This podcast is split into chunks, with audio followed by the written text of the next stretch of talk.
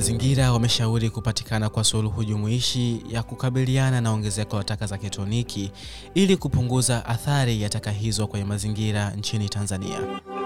Ripoti ya Taifa ya Masuala ya Taka za Kielektroniki Tanzania Bara ya mwaka 2019 iliyotolewa na Ofisi ya Taifa ya Takwimu NBS inaeleza kuwa mwaka 2007 Tanzania ilizalisha jumla ya taka za kielektroniki tani 12,500.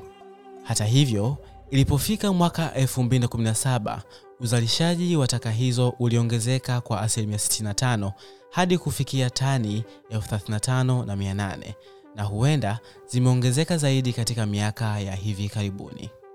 Taka za kielektroniki ni jina la bidhaa za kielektroniki ambazo zimefika mwisho wa matumizi ikiwemo kompyuta, runinga, mashine za faksi, simu, kamera na vifaa vingine vinavyotumia nishati ya umeme. Vifaa vya kielektroniki vilivyotumika vinaweza kutumika tena, kuuzwa tena, kuokolewa, kuchakatwa au kutupwa. Nukta the Podcast imefanya mazungumzo na mdau wa mazingira Mbazi Marisa ambaye anasema ili kudhibiti athari za taka za kielektroniki kwa mazingira, serikali na jamii inashauriwa kuunganisha nguvu ili kuwa na suluhu ya pamoja kuhusu swala hilo. Kitu ambacho ninachoamini ni kwamba itengenezwe solution ambayo ita, it is a well thought solution na njia mbadala. Njia mbadala kama ipi?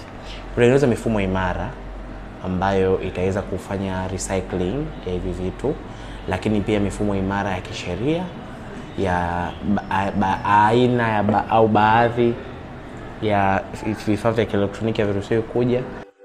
Mdau huyo wa mazingira amesema ikipatikana suluhu ya pamoja itasaidia kupunguza athari za taka hizo kwenye mazingira ikiwemo uharibifu wa udongo hasa unaotumika kwa shughuli za kilimo.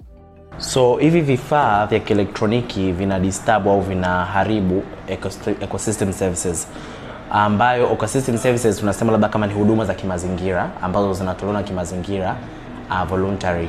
Kwa mfano kuna huduma ya kuregulate um, temperature, kuna huduma ya kuprovide nutrition provision services, kuna cultural services na zikiwemo. Kwa tukija kuja kwenye labda mfano wa cultural services, kuna sehemu ambazo labda beaches za Dar es Salaam ambazo kwa zikizoeleka watu wako wanaenda kupunga upepo, kwa kama ni, ni kituo cha uta, cha utalii, watu wanafanya biashara pale, lakini sasa hivi wameshakuwa pachafu. Kwa mujibu wa Marisa, chanzo kikubwa cha ongezeko la taka hizo ni pamoja na nchi zinazoendelea kuwa dampo la bidhaa zilizotumika kutoka nchi zilizoendelea. Hizi taka zimekuwa zikiongezeka kwa kasi kwa sababu ya uchumi na spidi ya teknolojia kukua na tunavyojua kama sasa hivi tuko kwenye fourth industrial revolution na tunakaribia kwenda ya fifth. Kwa hiyo tunatumia internet kama enabler au tunatumia internet kwenye kila kitu. Kuna internet of things. Kwa hiyo ukija kuangalia kwenye mataifa wenzetu ambayo yameendelea ya, ya, ya teknoloji zina graduate au zina hitimu. Kwa uhitimu wa teknolojia hizo zinakuja kutupwa kwenye global south ambayo wanaita bara la Afrika ambao Afrika ikiwemo na nchi za Kiafrika zikiwemo kwenye global south. Ilikuwa na uwajibikaji wa pamoja, serikali imeshauriwa kuwa na sheria mahususi inayosimamia taka za kielektroniki ili kudhibiti ongezeko lake, ikiwemo kutumia mifumo ya kisasa ya ukusanyaji na urejelezaji wa taka hizo. Makala haya yamefadhiliwa na One Infra Press Freedom. One Ifra haihusiki kwa namna yoyote na maudhui haya.